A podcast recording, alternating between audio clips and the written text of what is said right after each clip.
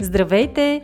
Ние сме Ваня Висарионова и Маги Пашова, а това е подкастът Мама говори, в който си говорим за всички вълнуващи теми от света на една майка. Бременност, раждане, възстановяване след раждане, хранене и движение, отглеждане на деца, управление на стреса, грижа за себе си и много други. Приятно слушане!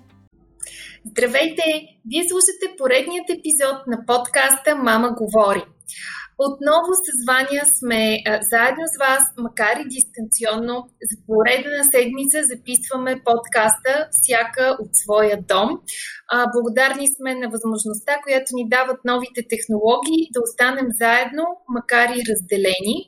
Правим всичко възможно да продължим да споделяме с вас Мама говори и да каним интересни гости, събеседници, които да ни дават ценни съвети в това наистина предизвикателно за всички ни време.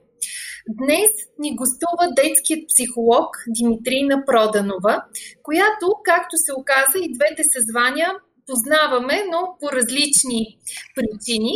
Аз ще ви разкажа откъде аз се запознах задочно с Диди, преди няколко месеца, преди нова година по-скоро, дъщеря ми мина през един етап, в който изведнъж реши, че е страх да отиде до другата стая, да отиде до банята, да си измие зъбите. Тя е на 7 години и а, искаше навсякъде да ходя с нея в апартамента. Аз бях силно озадачена, още повече, че съм и с а, малко бебе.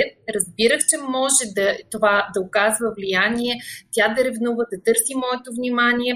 А, но въпреки това не знаех как правилно да реагирам а, и реших да попрочета малко малко повече по темата. Така попаднах на книгата на Диди Превод от детски. Първото нещо, което ме грабна, беше заглавието. Защото наистина толкова просто, толкова ясно е това заглавие. Ние не винаги разбираме какво ни казват децата. А, не винаги те разбират нашите отговори. И колкото и да ги обичаме, никой от нас не е достатъчно подготвен за ролята си на родител и често пъти има нужда от помощник, от посредник, от преводач, някой, който да ни преведе от детски. Точно това прави Димитрина Проданова. Книгата е чудесна, аз силно я препоръчвам на родителите, които искат да намерят по-близък език с децата си и да научат как всъщност да разговаряме с тях. В нея има споделени много случаи от нейната практика, много разкази, много насоки, така че един много полезен помощник за родителите. И истински се радвам, че днес можем така дистанционно да запишем този подкаст с Диди, за да може тя да ни преведе какво се случва в момента в душите, в съзнанията на децата ни. А, за тях този период а, на социална дистанцираност, на извънредно положение, на правила, които изведнъж се стовариха върху нас и трябва да ги следваме, но те изцяло ни вадят от рутината, от всичко познато, от всички неща, с които сме свикнали и не знаем колко точно ще продължат. Всичко това е объркващо за нас, възрастните, а какво остава за малките деца? Единственото, което ние като родители можем да направим е да потърсим начин да ги подкрепим в тази ситуация. Въпросът е знаем ли как и знаем ли какво се случва в техния свят. А, това се надявам да ни каже сега Димитрина Проданова, детски психолог. Диди, здравей! Здравей, Маги! Благодаря за тези хубави думи. Нали, благодаря изобщо, че сте се сетили за това, че детските психолози в момента могат да бъдат полезни, защото последно време хората толкова са вглъбени в това как да оцеляват чисто физически, че така малко душевното остава на заден план. Но слава Богу и аз така това, което ми се случи, откакто сме, всички сме в изолация, първите две седмици, аз бях малко така стресирана, някак си много ми се разместиха пластовете и си бях казала, че поне две седмици изобщо няма да мисля за никаква работа. Исках да си помисля за себе си, за децата си, за семейството ми. И реално две седмици си седях вкъщи, мислих и умувах и накрая усетих как неистово много ми се работи. И слава Богу, явно много хора след първите две седмици започнаха да мислят за много други неща, освен за материалните. И а, в момента имам дечица, с които работя в кабинета, но а, единствено само онлайн за момента, за мое най-голямо съжаление, защото живия контакт дава толкова много. Благодаря ти за този анонс нали, за книгата ми. Нали, мога да се похваля, че а, сега през март месец точно на, 23, на 24 март предстоеше премиера на продължението на превото детски. Превото детски за напреднали.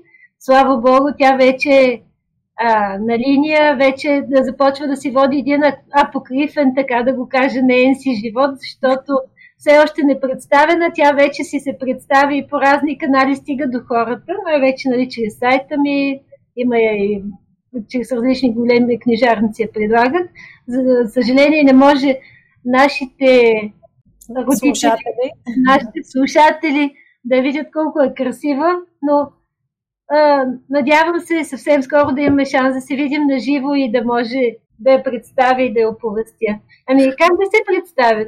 Аз съм психолог, детски психолог съм, детски психолог съм, не, не за друго, защото 20 години работя с деца като психотерапевт и а, няма начин, ако толкова дълго си работил а, в една сфера, да не, да не бъдеш тесен специалист. Аз съм много за, за тесните специалисти. Не съм просто за това да бъдеш лекар, просто за това да бъдеш а, психотерапевт. За мен е важно хората винаги нали, да търсим тези специалисти, които имат, а, имат опит и са в едно русло, защото колкото повече работиш в една насока, толкова повече се задълбочаваш, толкова повече напредваш, толкова повече един вид надграждаш себе си, така че мен детски психолог са ме направили хилядите ми деца, които са минали през кабинета ми. А лесно и трудно е да работиш с деца? Понякога си мисля, че е много трудно. Понякога си мисля, че това е най-лесното нещо на света. Скоро си говорих с Пламен Димитров.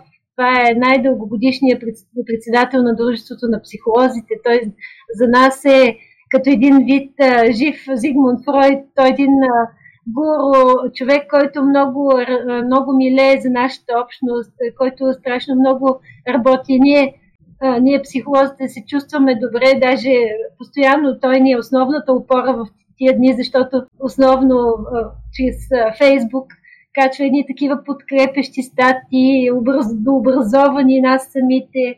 А, и скоро си говорих с него и Пламен Димитров каза ти, знаеш ли, че след работа с онкоболни в нашата, нашата практика, най-сложно, най- най-трудна е работата с деца. На второ място след онкоболните – и честно казвам, аз много се, много се изненадах. Казах му, как, как това е най-сладката работа, как може пък да е толкова трудно.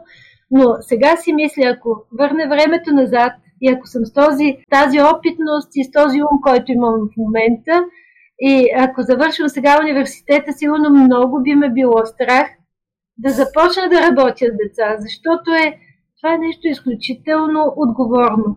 Защото книга, в който накараш едно дете да ти се довери, то остава като пластилин в ръцете ти. И а, всъщност е много, много важно ти какви вношения ще вкараш в тази деликатна душевност. И а, това е изключително отговорност. Това е най-плашещото за моите колеги, които казват не, не, не, не мога да рискувам да бъда детски психолог.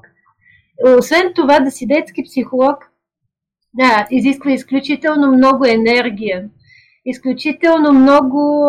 Ти трябва да си постоянно на штрек. Преди време бях на среща с Хорхе Букай, който е а, много известен не само писател, но известен аржентински психотерапевт. И а, тя беше среща при закрити врати в червената къща и той а, говореше само на психолози за психотерапевтичната си практика. И той а, докато говореше, каза, бе, колеги, нека си сложим ръка на сърцето и си кажем, признавам си, в 80% от времето, докато работя с клиенти, мога леко и да си подремвам. Обаче, аз само като го чух, съжалявам, че не знаех испански да стана и да му кажа директно. Не може, не става така. Значи, когато работиш с деца, няма нито една секунда подремване, нито една секунда не трябва да си отклоняваш вниманието в друга посока. Най-малкото, защото постоянно трябва да следиш мисълта на това дете. Затова книгата ми се казва превод от детски. Това е идеята, концепцията. Значи, а, децата са едно мислят, друго казват, а то най-често се оказва пето и шесто. А, значи ти трябва да следиш тази мисъл, трябва да се опитваш ти сам за себе си постоянно да си превеждаш този език. И в същото време пък и другото, другото нещо, заради което трябва да си нащрек. Децата те хващат. Значи, случва ми се просто за секунди някаква зимна вечер, 7 часа, аз съм изморена, там е примерно 6-то дете или 7-то за деня. И аз се замислям за секунда. И а, моите деца, дали баща им ги е взел от градина, от училище, дали им е приготвил нещо за вечеря. Значи това се случва буквално за части от секундата и някакъв 5 годишен, който си рисува и дори не ме поглежда, стои на, на седи на метър от мен и казва, Диди, защо не ми обръщаш внимание? Така че аз искам или не, трябва да съм винаги на линия. И другото, което е да, да си детски психолог, изисква изключително много креативност. Значи има, трябва, няма, както не в психотерапията, няма двама еднакви човека, няма две еднакви истории, това е ясно.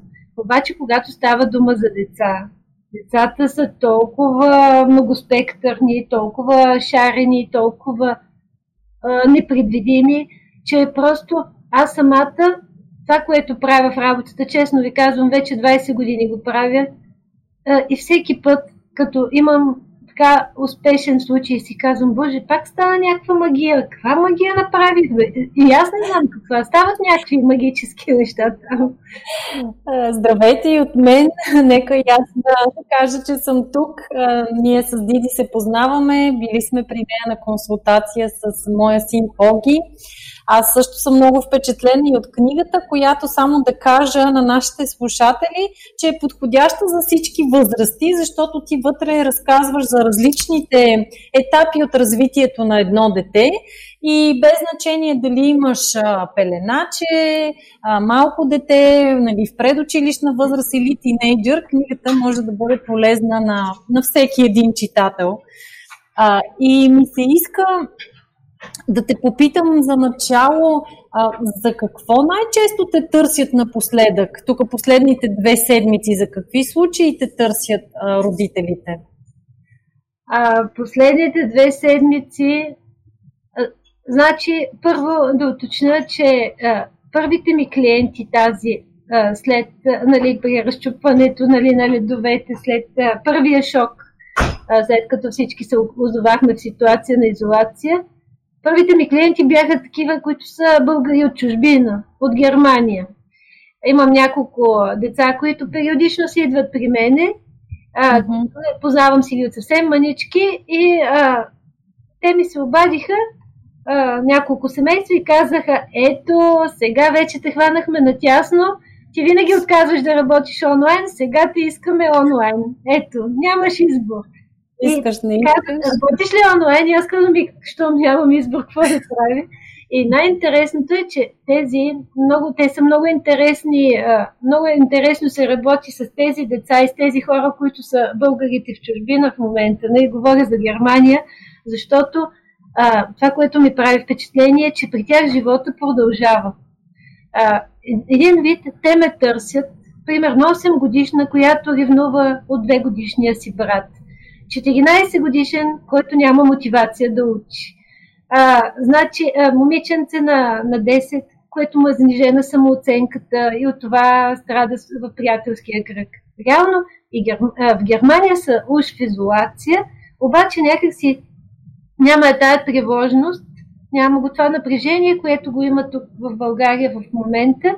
И сякаш хората, нали, това, което се случва с коронавируса, то си тече нали, като бекграунд, обаче не е, не е водещо. Докато българските ни деца, не хората, които ме търсят за работа с тях, това са деца, които наистина трудно им е да седат на дупетата, не могат да седнат да учат. Онлайн обучението имам, имам една мими, която е на 8. Ами тя, мими до сега се бунтува и не може да приеме, че не е във вакансия. Тя смята, че щом си е вкъщи, тя е във вакансия.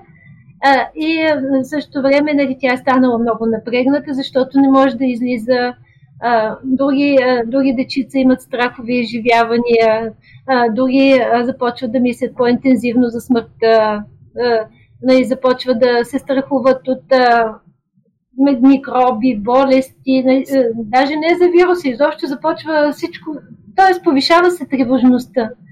Аз затова така ги отграничих.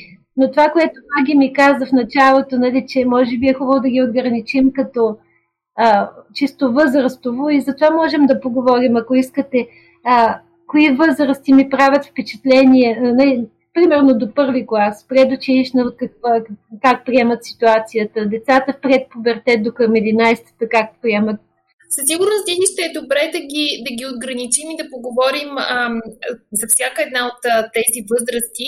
А, но преди това да те попитам, според теб, възможно ли е децата, а, не, то най-вероятно е възможно и, и това е факта, но как точно се случва да поемат от нас самите? Може би ние като възрастни приемаме ситуацията по различен начин от, а, да кажем, германците а, и, и децата отразяват нашите собствени тревоги тревоги, собствената ни несигурност, но по свой си начин. А, аз искам а, тук да споделя какво се случва при нас. А, аз го наблюдавам и честно казано не знам как е правилно да реагирам. Нашата дъщеря е гневна. Тя е ядосана, тя се сърди, а, вика, кара ни се. А, интересно е, че ние с баща и по принцип, като двойка, не си крещим, не си а, нямаме такива разговори на висок тон. Ако имаме проблем, обикновено сядаме и го изясняваме. Дори в тази ситуация, а, помежду ни по-скоро има една екипност и как да си помогнем, защото със сигурност е трудно, когато трябва едновременно да се грижим за децата, да работим от къщи, да бъдем по цял ден ам, нали, в из, изолирани и а, от самото начало при нас тръгна а, този дух на нека сега да видим кой от двама ни какво ще поеме, за да могат нещата да се случват. Но тя е ядосана и ни се кара. Тоест, това е една реакция, която вероятно отразява нещо вътре в нас, но то е различно от нашето поведение. Един вид това не е заучен модел. Да, това не е което вижда. Някакъв... А, може, а може би надушва тревожност, нали? Надушва тревожността, която витае във въздуха. Тя не е нужно да е и от вас само. Все пак не нали, пускате телевизор, нали? коментират се някакви неща, водят се телефонни разговори. Вие не я държите в ковиоз, тя не е в изолация. Тя знае, че, че се случва, тя знае защо не ходи на училище а, и вероятно е ядосана, че е изкарана от а, нормалната за нея рутина. А тя вербализира ли е точно какво я, какво я разгневява или просто си измисля някакви нейни си причини? А, често пъти е за много тривиални неща, като например, защо ме карате сега да си лягам и няма пък да си лягам. Но в други ситуации съвсем директно казва, аз не искам да говорите за този коронавирус. Не искам да Казва, да, това, това не са неща за деца, аз не искам да ги слушам. Супер. Тя е много, много здрава. да, че не искам. Е абсолютно здраво отреагиране. Искам да ви кажа, че преди малко имах едно момиченце в кабинет. Не, не говорихме си онлайн в кабинета. А, и понеже там има голяма драма в семейството между майката и бащата, те се разделят, таткото тормози от цялото семейство. И а, това момиченце, тя е на 9 и я питам как възприемаш ситуацията вкъщи. Тя казва, а, искам да ти кажа, много обичам мама, но не искам да бъда като мама. Мама цял живот, а това, кое, до което се е стигнало сега, мама е виновна, защото а, мама е човек, който само и само да има мир и спокойствие вкъщи. Никога, никога не е, а, винаги си е приглъщала на нещата. Обаче аз винаги съм е забелязвала кога ги приглъща. Значи, много е важно от една страна да, да изобщо да не сме толкова наивни и да не си мислим, че децата възприемат от нас само думите. Значи, честно да ви кажа, за тях думите нямат никакво значение. За тях е важно, нали, точно енергията. И това, което ти ми казваш, че аз за това те попитах дали тя се гневи на някакви конкретни неща или изглеждат някакви такива, да, даже понякога странни, нали, може и да да ви се е случвало нали, по-голямото дете да каже на малкото, стига си ме гледал, стига си ми се присмивал. И той стои човек и нещо си си се радва и си гледа някакво детско, а другия го мисли, че той му се присмива, някаква така мнителност. Значи, разликата между страха и тревожността е, че страха има обект. Нали, казваме, страх ме е, примерно. Страх ме е да се возя в метрото, влизаш в метрото, возиш се един ден и накрая на деня вече нямаш страх от метрото, защото мозъкът ти дава сигнал, че от това няма да умреш сега, няма да дойде края на света. Обаче тревожността е подла. Страх ме обаче няма, не знам от какво. Изпитваш същата наситеност на негативните емоции на този спектър на страха, обаче няма. Няма, мозъка няма идея от какво. И това, че ми казваш, че тя всеки път е непоследователна в отговорите защо се гневи, това означава, че тя най-често е тревожна. Най-често да. просто е попила цялото това напрежение, което витае наоколо. И дори това ти казваш, добре, а, ние сме такива откриващи, мили, толерантни един към друг. Обаче ти знаеш, че аз а, оня ден, като вървях по улицата, на деня, в който всички трябваше да са с маски, ами аз изпитах най-голямото напрежение и стрес от всичките ни, откакто сме в изолация. И няма да повярвате какво ме стресира. Просто а, вървях по улицата, беше топло, слънчево, нацъфтяли дървета и цветя беше пълно нали, с хора, имаше дечица, които карат колелета с родителите с такива 2-3 годишни, имаше хора с дечица на, не, да си пазаруват по магазините и всички бяха с маски. И нали, не знам, знам, че е здравословно, знам, че това трябва да се прави в момента, обаче, обаче да видиш две годишно нали, с маска, нали, да видиш всички тия деца, да им виждаш само очичките, да не знаеш каква е експресията по тези очи, не знам, аз изпитах някакво изключително, така, изключително напрежение. Изпитах точно, точно от това. Да, аз казвам, че, че а, по-скоро имах предвид, че няма такова повишаване на тон и такава силна експресия на емоциите, а не, че ги няма емоциите. Естествено, че изпитваме и тревожност, и несигурност относно бъдещето. И аз честно си признавам откровено, също изпитвам гняв на непоследователността на мерките, от типа, нали, не може да ходим в парка, но църквите са отворени и там може да се разпространява. А, заразата, един ден сме с маски, един ден сме без маски, после пак сме с маски, само че никой не обяснява как е правилно да се носят маските. И тъй като аз следя сайта на Световната здравна организация, комуникация. Там има много, много ясно обяснено, че маската веднъж поставена повече не се маха до окончателното и махане. В никакъв случай не да я сваляме, махаме като шалче, както виждам да правят хората по улиците и да пипаме предната и част, защото така практически увеличаваме риска да се заразим. Така че всъщност ето тази липса на последователност мен истински ме гневи, Въпросът е, че аз да, имам яснота за собствените си емоции, знам защо ги а, изпитвам и се опитвам да не се фокусирам върху негативните от тях, отбелязвам ги и си продължавам с задачите за деня. Докато при детето, нали, явно няма как да има тази, тази яснота. Да, но виж колко е, колко, е, тя, колко адекватно, колко здравословно за самата себе си тя реагира. Тя казва, писна ми, Нали, точно и, е, и в на всички, сайт, на всички сайтове, които говорят за психичното здраве, всички насоки в момента към, а, към нас, ако говорим нали, не само за физическо оцеляване, а, всички говорят за това как ние трябва да имаме хигиена на, на какво да ни влиза в мозъците в този момент. Не може да допуснем да гледаме по цял ден телевизия, да не можем да допуснем да си цъкаме във Фейсбук, да въртим механично, нали, като някакви зомбита, а, всевъзможни статии, всевъзможни хипотези, мнения. Така че а, самото дете ви е казало, стига, малко, сте, малко прекалявате сега. Има и други неща в този живот. Реално, замислете се, замислете се, има и други неща. Наистина, аз даже затова много им се радвам на децата, с които работя, в, които не са, които са в, извън България, защото те ми създават едно усещане за нормалност. Живота абсолютно си продължава, проблемите те, нали, какво беше, кучетата си лаят, кервана си върви. И на мен това ми създава едно усещане за сигурност и стабилност и устойчивост в тази ситуация, защото някак си много хора в тази ситуация се едно влизат в, на пауза. Все едно е натисната паузата на живота им и те си казват сега, нека да мине този вирус и живота ще започне глупости. Живота изобщо не е спирал нито за миг. Живота си продължава.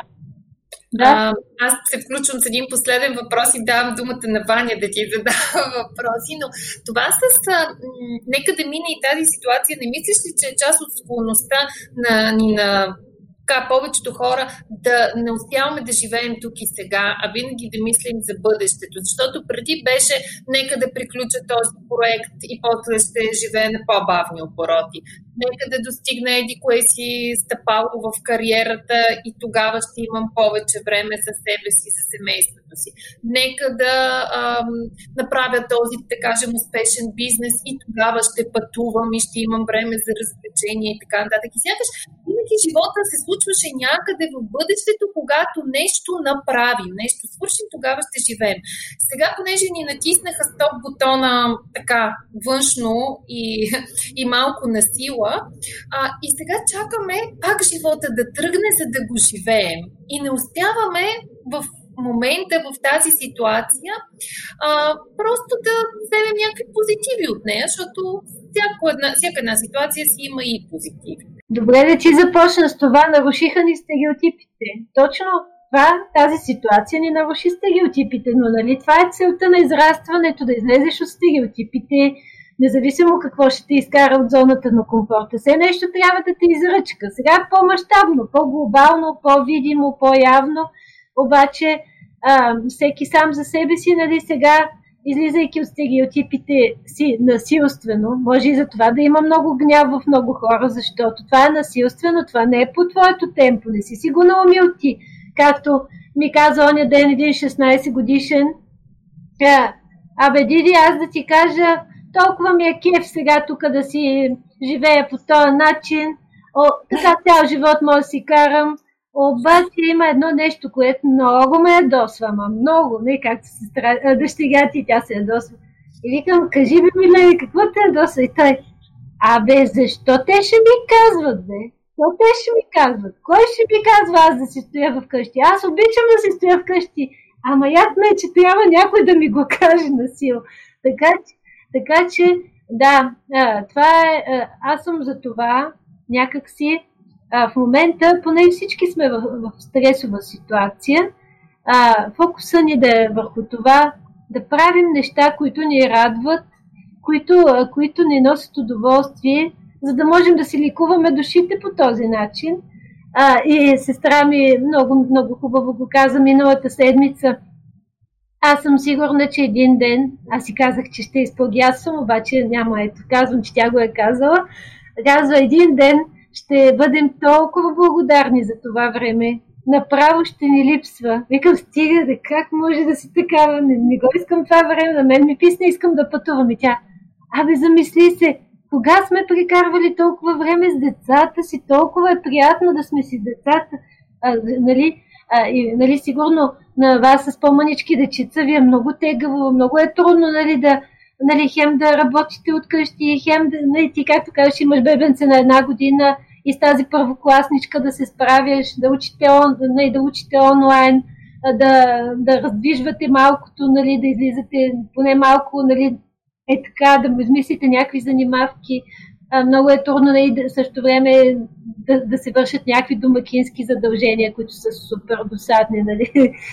Поне на мен ми е много досадно това домакинство с постоянното готвене.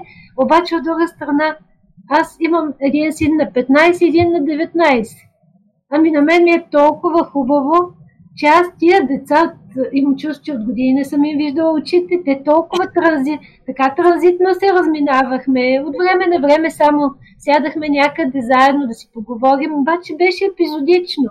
А сега, примерно, понеже големия ми син, той учи, работи, а, и аз през деня пускам в кабинета, когато аз не съм там. И а, аз основно, и през деня, като съм си тук, съм тук с малкия ми син, който е деветокласник. И той си работи нещо за училище, аз си работя нещо друго. И усещам, нали, баща им е на работа, нали, баща им, слава Богу, и той нали, си има активен живот все още. Е, въпросът е, че аз изпитвам такова блаженство, такава радост от присъствието на децата ми около мене напоследък. Нали, където казваш да извлечем нещо хубаво ми. По-хубаво от това, кога друг път ще бъдем толкова дълго с и то с порасналите ни деца. Ето, тинейджерите не са такива, не можеш да го хванеш на сила да ти стои наоколо. Нали, аз това, което направих а, а, миналата седмица, два дена се обаждах на много мои дечица, защото нали, исках да им кажа, че съм наоколо, да знам и деца, с които съм работила и освен това да се сундирам как се чувстват.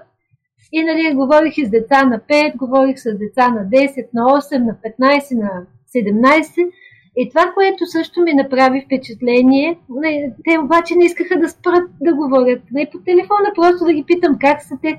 Толкова ми се зарадваха и аз само им казвам, виж сега един ден, аз ти помогнах.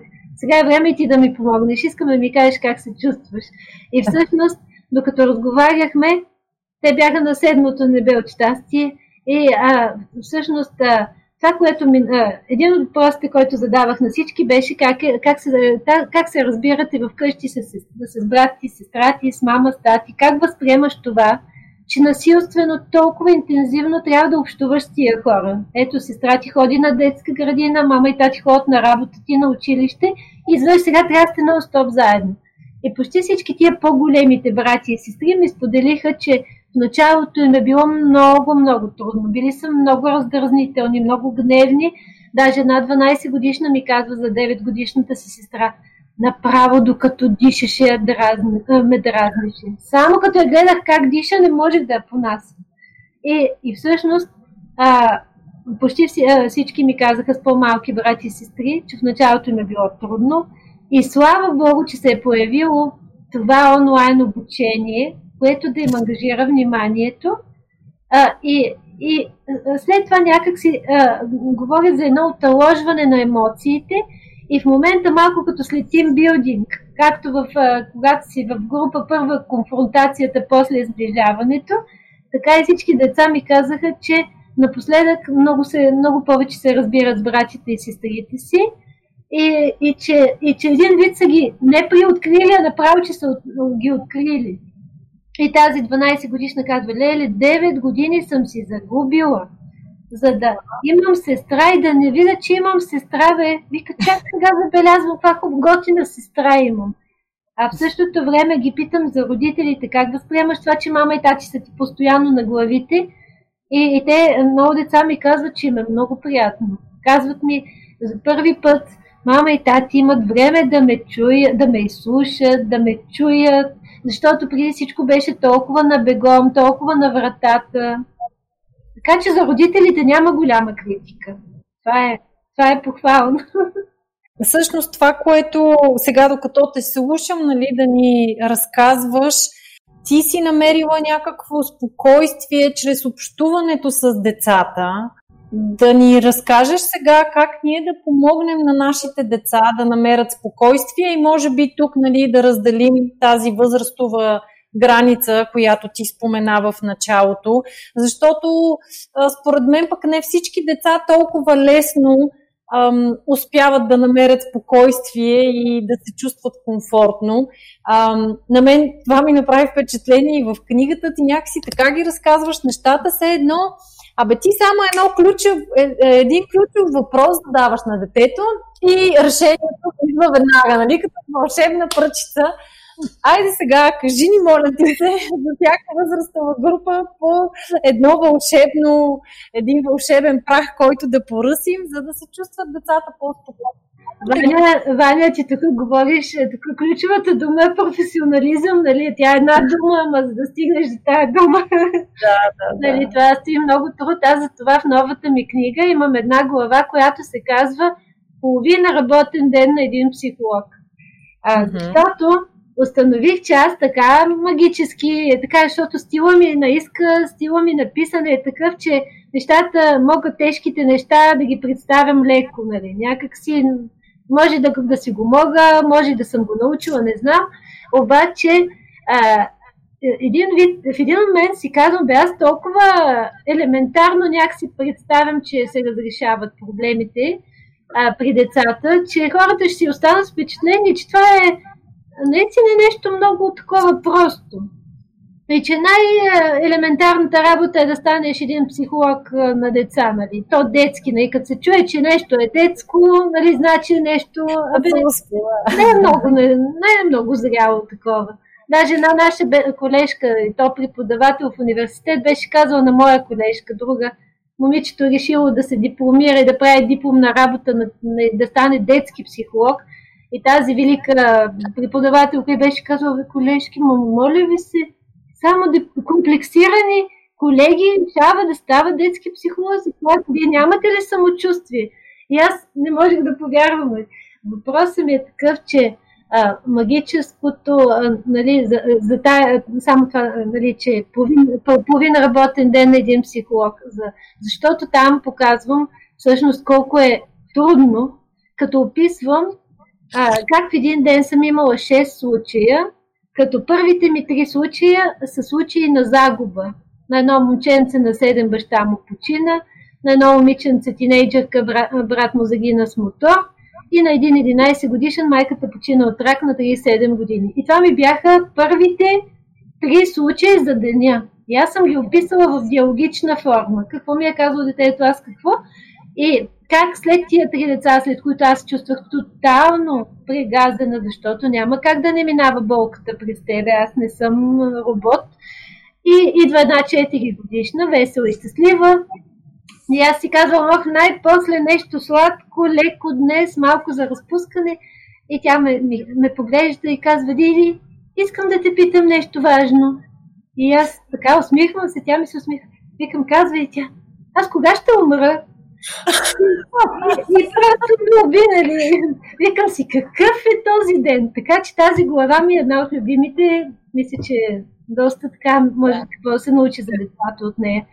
Да, но аз смятам, че а, тази ти опитност, а, ние и не случайно те потърсихме, а, вярваме с Маги, че тази ти опитност а, и голям набор и вече много години работа могат да ти помогнат да ни да.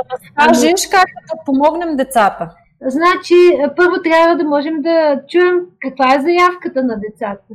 Това, което ви казах, което ми е наблюдение от разговорите ми тия дни с такива деца, до, до 7 годишна възраст, а, деца, децата почти, нали, а, драмата им е най-вече нали, за физическата активност, че се им доскучават. Тия мъничките, нали, 4-5 годишните, те са толкова динамични, и нали, започнахме, нали, с Маги говорим тук за тревожност и за, нали, за страхове, че едно е страх, друго е тревожност и то тревожността е много подла. А, всъщност, а, а, много а, основното нещо, с което трябва да се борим в този период за нашите деца е нали, точно тревожността. А, защото пък след тревожността нали, идват страховете, идват кошмарите, идва, нали, бе, идват много лоши, много лоши състояния след това. И тревожността всъщност се бори най-вече с физическа активност. Това, което нашите деца масово в момента, от което са лишени. И аз за това бях много, но аз съм много впечатлена от подхода на германците в тази ситуация. Значи, аз може да съм от съпротивата, и нали, да прозвуча като от съпротивата, обаче аз съм за това, аз не съм за изолация, аз съм за дистанция. Аз съм да. за дистанция и аз това, което спасява моето семейство в момента, аз наистина гледам на ден да имам поне 10 000 крачки, защото не ходя пеше до кабинета ми, ходя да пазарувам, ама да не ви казвам колко далече. А, и нашето спасение на семейството ни е, имаме куче. Ето в новата книга имам глава защо има на децата домашен любимец. Значи, които имат куче в момента са благословени. Нали? А, и идеята е, а, че а, който може да излиза и да разрежда това напрежение с физическа активност, а, веднага тревожността пада и на децата, и на родителите – а, не, ма физическа активност родителите трябва да, да мислят и в домашни условия. Нали? Всеки си има. А, нали, трябва да си пуснем фантазията в действие. Няма как. И тия маничките под 7 годишна възраст, това най-много им липсва. Търчането. Търчането на там на там, но, но при, тях пък напрежението от стреса от този коронавирус, той някакси, то е като в мъгла, нали, някакси те по-скоро отразяват а, състоянието на родителите. нали, колкото са по-малки децата, толкова повече родителите са огледало за тях. Така че най-голяма отговорност ние като родители имаме към най-малките в момента по отношение на това да се грижим за себе си, за нашата си тревожност. Значи, ако един родител на дете до 7 години а, работи по това, да овладя на неговата тревожност и ако намира начин и детето му а, да, да има достатъчно физическа активност, защото сега спокойно можеш да му пуснеш детски песнички, да танцувате заедно, да пеете заедно, да правите упражнения заедно. Не, това си е пак физическа активност. Това пак изгаря адреналина. И като изгориш адреналина с физическа активност, тревожността пада. И има много деца, които много обичат да манипулират с този израз. Ох, скучно ми е, ох, тъпо ми е. Значи, трябва да знаем, че едно от основните неща, които провокират креативността, това е скуката. Тоест, скуката не е лошо нещо. Особено а, дори и бебетата. Едно бебе, за да му се развие мозъка, трябва от време на време да се остава да скучае в креватчето, а не постоянно този мозък да бъде свръх, свръх ангажиран от чужди стимули, защото а, мозъка така става ленив, така не се развиват нови невронни пътища. Новите невронни пътища се развиват, когато мозъка малко се понапрегне. А мозъка се понапряга и в скуката полезно и интересно това, което казваш, Диди. Аз тук ще прекъсна само за да дам един пример потвърждение на думите ти. Вчера говорих по телефона с а, един наш партньор на програмата ни с Ваня не на диастазата, който има, мисля, че 5 а, или 5 или 6 годишно момиченце. А, и той ми сподели, че последният месец в рамките на изолацията се е наложило да отидат 4 пъти до болница, защото тя се оплаквала от различни неща, от типа на боли ме окото или боли ме ръката. В крайна сметка се установявало, че нищо му няма на детето. А, и че тя просто скучае, тя няма достатъчно активност и те в крайна сметка са намерили решението в това да ходят на дълги разходки с нея и наистина да я ангажират физически и тогава вече са спрели тези болиме това или онова, което нали, особено в този момент е много стресиращо за родителите. Да, и може, ако има по-малко братче, ако има брат или сестра, може и да е ревност, нали? Може да е, чер... може, да, че... може да е черпене на внимание, но наистина не трябва да се притесняваме децата си да ги оставяме малко да скучаят. Аз, примерно, вчера си говорих с един мой приятел, той има 5 годишно момиченце и е, момченце на 8 месеца. Те в момента нали, си ги гледат на село, докато е тази изолация. Той води онлайн обучение. И го питам как като 5 годишната, как се справя, как възприема ситуацията. И той ми казва, бе, няма никаква драма. Тя си тича тук по поляните, в, тича си в двора на зелената тревичка, а, знае, че има някакво вирусче, което ще мине, знае, че за вирусчето трябва да си мие ръчичките. Нали, е така, казва, аз така и ги представям нещата, гледат мене и майка, че не сме нещо напрегнати и вика, четем си приказки, и аз се питам, бетати ти нещо, как се чувстваш като не ходиш на градина? И тя казала, Ох, тати, много ми е тъжно за едно нещо, ма много ми е тъжно. И той, вика, аз си помислих, че много и липса. Тя казала, много ми е тъжно, че се забравих куклата там и да мине това вярваш, че вече да ходя си взимам куклата, ама пак да си дойдем на село. Така ми е най-добре. И всъщност това деца мънички, с които разговарях, всички ми казаха, че, че са много щастливи, че мама и тати в момента не са много заети и че не ходят на работа и че могат да си играят повече с тях. Тоест, децата предучилищна възраст, нали, предучилищна, визирам тези от осъзнатите от 2 годишни до, до 7, а, по-скоро а, ако успеем да се справим е с тази тревожност, породена от липса на физическа активност, т.е. да им осигурим физическата активност, а, да им осигурим, примерно, различни занимания, а, децата те са щастливи, защото ние сме наоколо. Това ги радва. Докато да мина ли на другата? Да, нека да кажем и за по-големите. Да, по-големите. Ако трябва да, нали, мисля, че поне си говорих най-много с деца между 8 и 10 години, а, мисля, че те най- най-тегаво приемат тази ситуация. Най- най-трудно им е и то е, аз си го обяснявам с спецификата на възрастта. Защото някога Зигмунд Фройд, създателя на психотерапията, на него трябва да му благодарим, че има психолози днес. И Зигмунд Фройд някога казвал, а, че пред пубертета затишие пред буря, такава възраст. Пред пубертета сега с нашата акселерация, колко е, между седмата и 11-та година, даже момиченцата вече на 11-та влизат в пубертета. И в предпубертета, защо е затишие пред буря? Защото хормоните, нали, още либидото, нали, сексуалния нагон не се е пробудил както става в пубертета. И децата са много едни такива чисти, много непосредствени. И твоята дъщеричка е в тази фаза а, нали, на маги. А, и те са едни такива, ами той е йоги на, йоги на Ваня, да, той е на 9. Въпросът е, че в тази фаза децата, понеже го няма още този нагон на сексуалния, да, който да много разваля пейзажа в пубертета, защото прави децата да нямат никакви интереси, а по-скоро мислят съвсем други неща, пред пубертет децата експериментират с всякакви активности. Ако, ако, ако се замислите, най-много и най-осъзнато ходят на, на, на изкуства, занимават се с музика, с танци, с актьорско майсторство, ходят на спорт, а, ходят на, занимават се нали, с всякакви хобита. Даже вчера, като си говорих с моя мъж, той вика, много е, много е хубав този период сега за родителите, за да могат, особено за родители, той не е психолог, той е архитект, обаче той така обича да, да си създава някакви психологически теории.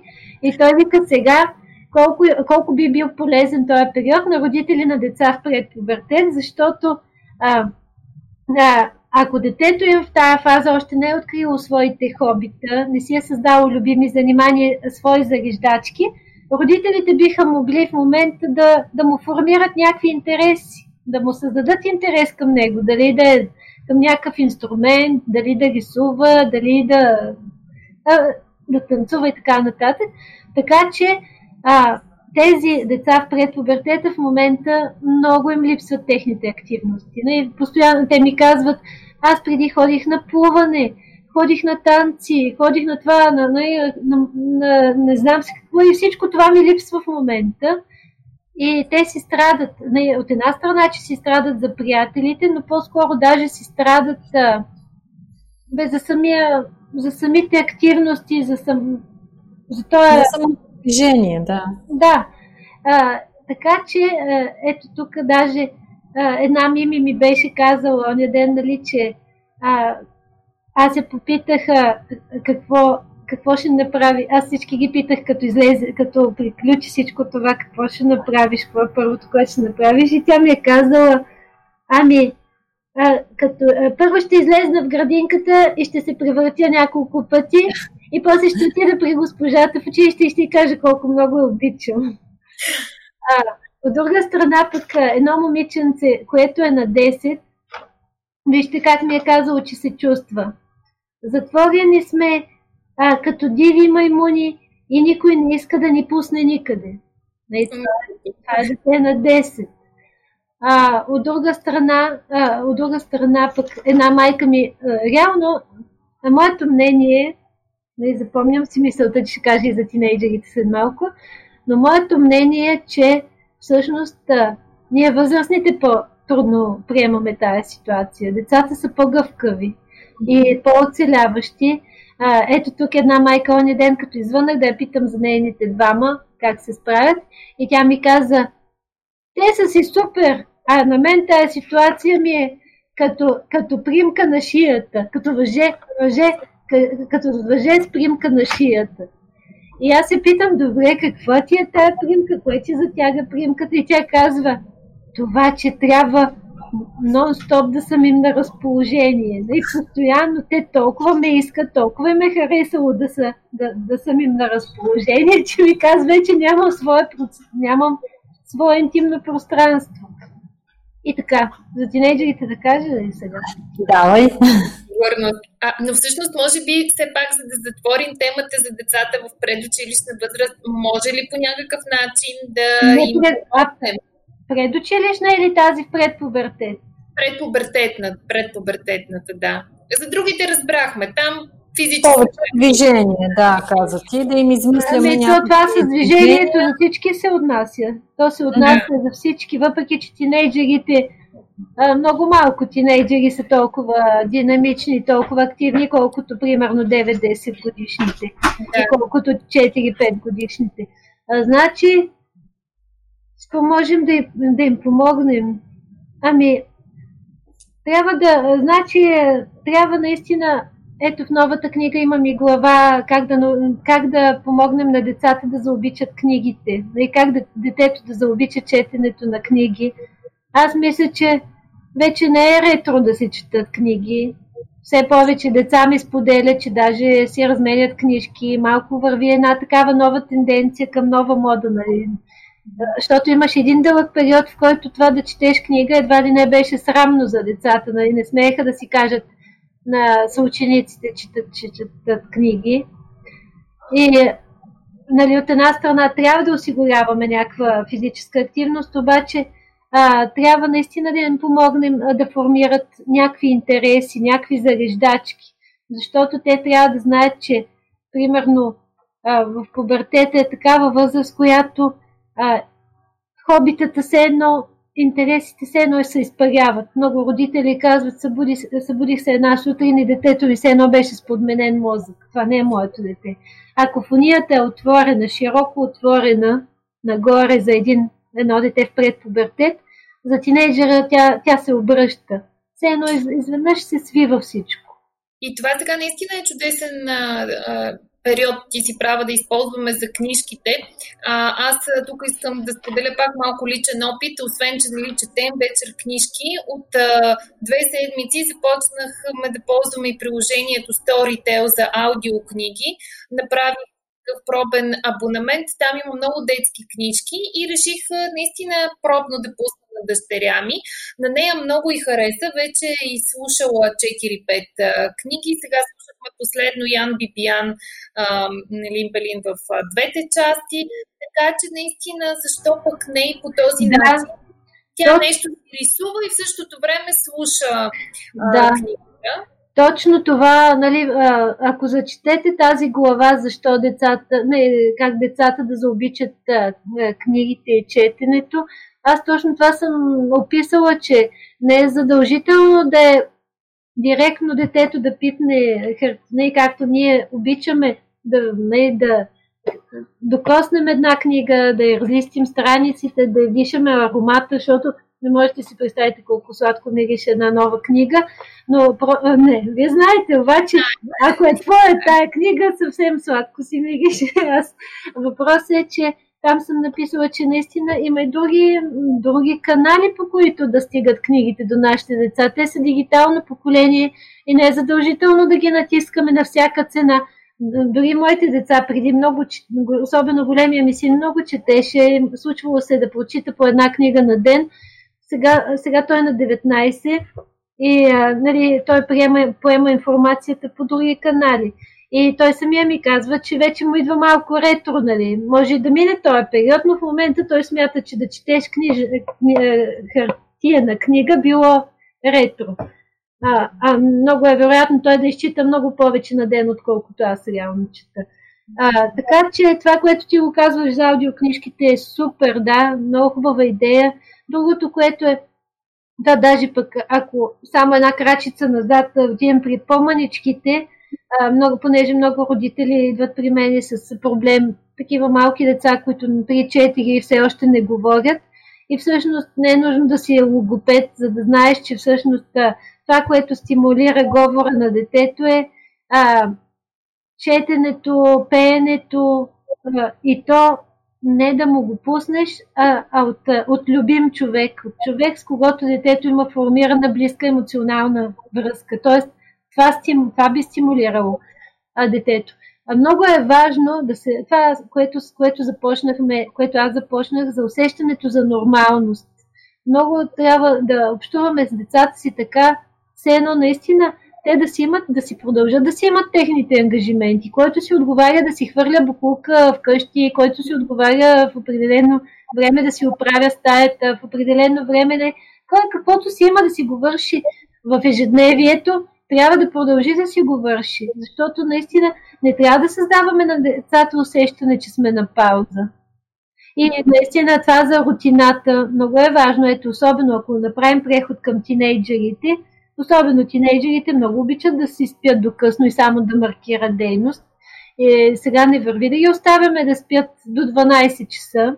Е, днес моят малкия син се събуди в 11. Аз казвам, ви, мамо, това не е нормално, аз ще почна да будя с часовник. И той казва, бе, вакансия съм, ти не разбра. И аз му казвам, изобщо, дори да си във вакансия, не можеш да спиш до 11. Това не е нормално. А, така че, а, също ако говорим за тревожно, защото нали, това е водещата. Водещата емоция в момента е тревожността на всички ни. А, за овладяване на тревожността а, се изискват стереотипи. Някак си, а, дори а, на всеки деня му би бил много по-ефективен. Това се препоръчва от години. А, да, да започваме с някаква рутина. Сутрин да започваш деня си, примерно някои хора пият кафе, дори си четат книжка, а, дори си разхождат кучето, трети си цъкат нещо там по телефона, но Въпросът е, не е идеята да започнеш деня силово, нали, скачаш и сядаш на компютъра да работиш или сядаш и на и децата ни да започнат училище. И трябва от малки да информираме някакви такива навици, които постепенно да навлизат в деня. Ама това зависи от нас, защото те гледат от нас. Ако ние правим всичко в последния момент, как децата ни да не го правят по същия начин? Да, да. А за тинейджерите ще ни кажеш ли за финал? Значи, за тинейджерите, а, аз имам един прекрасен 16 годишен, с който работих преди време. Той, драмата му е, че още си няма гадже, милички. Той много страда, че си няма гадже, но оня ден много си говорих с него надълго на широко. И го питах, е, той е този, който ми каза, че цял живот би си откарал така. И той ми разви една много хубава теория. И крада си е от него, въпреки че той, той ми е взел думите от устата, но от него излезе, не от мен. Значи той той каза, че според него това, че на него му е спокойно в тази ситуация, че може да си го откара цял живот, е защото той е интроверт. А вика, а, а, аз съм интроверт, аз съм свикнал, аз имам един много богат, имам една много богата душевност. Не? Аз той учи в класическата гимназия и се изразява много цветно и много прекрасно. И вика, много ми е богат вътрешния свят. И ми е много уютно, много така с удоволствие мога да си остана сам със себе си и да ми е, и да ми е приятно и да нямам нужда от никакви външни дразнители. Обаче, вика, тежко им на екстровертите, където няма при кого да отидат. Вика, те сега остават сами със себе си и ме за първи път. И вика и те, все няма, няма нищо, няма никой. Вика, те нямат никакъв пълнеж, при който да, към който да се обърнат. И викам, добре, на теб какъв ти е пълнежа? И той вика, и пак опираме до хобитата. Викам, аз имам толкова любими неща, с които мога да се занимая. Той прави, създава, композира си музика, пише си някакви разкази, рисува си, прави си някакви експерименти. Изобщо той е пълен, той е, той е някаква ходеща енциклопедия. Може би затова си няма гадже, защото малко прекалено, прекалено много дарби има и, и е малко нескромен, нали? така се заявява. Но това е, че наистина, според мен и според мен в момента на интровертите им е най-трудно. На, на екстровертите. Защото нашето време е екстровертно, шумно, динамично и един екстроверт винаги се зарежда, за него зареждачката е външния свят. А, докато един интроверт, той един интроверт може да пропътува цялото земно кълбо без да си стане от дивана. Докато екстроверта и в Индия да отиде, и в, в, на Южния полюс да отиде, а, може, може да, не, да, не, да не се зареди толкова, колкото един интроверт. Така че а, аз мисля, че периода е доста интровертен. И, тази дименсия интроекстроверсия, ако нали, се прави една психодиагностика, а, винаги а, интроекстроверсията е на една права линия и всъщност а, ние се раждаме, обикновено наследяваме тая тенденция. Нали, някой от родителите си, обикновено някой от родителите ни е по-екстровертен и ние го наследяваме или интровертен. Обаче хубавото е, че тези а, интроекстровертността се развиват. Те не са статични величини. Не просто раждам се човек, който си е самодостатъчен и това ми е до края на живота или пък обратното. Тоест, а, според мен, сега сме, а, излизайки от стереотипите си, а, много от нас сме провокирани да развием повече, да се развием повече навътре, отколкото повече навън. И трябва да го приемем както на китайците. Аз много харесвам тази концепция, че при китайците иероглифа за развитие и за криза е един и същ. Тоест, да. нещо, че малко шаблонно и клиширано, ама все пък и доста вдъхновяващо да знаеш, когато бяхме студенти, учихме възрастова психология, нашия професор казваше, какво е живота, колеги? Живота е излизаш от една криза и влизаш следващата. Излизаш от една и влизаш следващата. Обаче, ако погледнем и това си го навържим с, с китайската интерпретация, реално ти, ти, това е един постоянен низ, низ от нали, нали, израстване, едно, една такава тенденция към израстване, а, стига да не се оставиш едни такива външни обстоятелства а, да те смачкат.